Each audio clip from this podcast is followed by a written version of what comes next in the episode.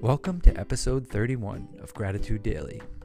To start today's episode, I wanted to talk a little bit about Pay It Forward stories, where one person performs a random act of kindness for a stranger in the hopes that someone witnessing this action will in turn perform it for another.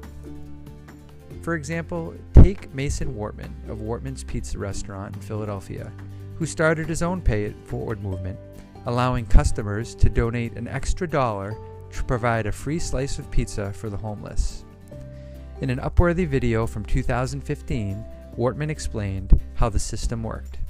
Basically, a customer donates a dollar, and that is documented in a post it note that gets stuck to the wall. Then a homeless person can come into the shop and cash in a post it note for their free slice of pizza. As of 2015, Wartman had given away around 10,000 slices of pizza. Talk about paying it forward.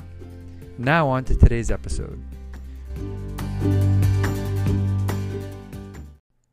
Today's gratitude goes out to Foxhill Elementary first grade teacher Caitlin Keefe.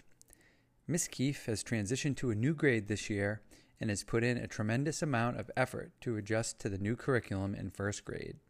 She does an incredible job connecting with her students, and her classroom is always a pleasure to visit. Thanks, Miss Keefe.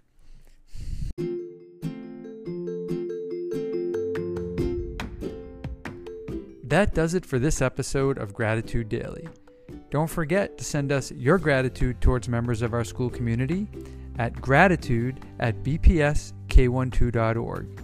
And you can also follow us on Twitter at gratitudebps. Thanks for listening.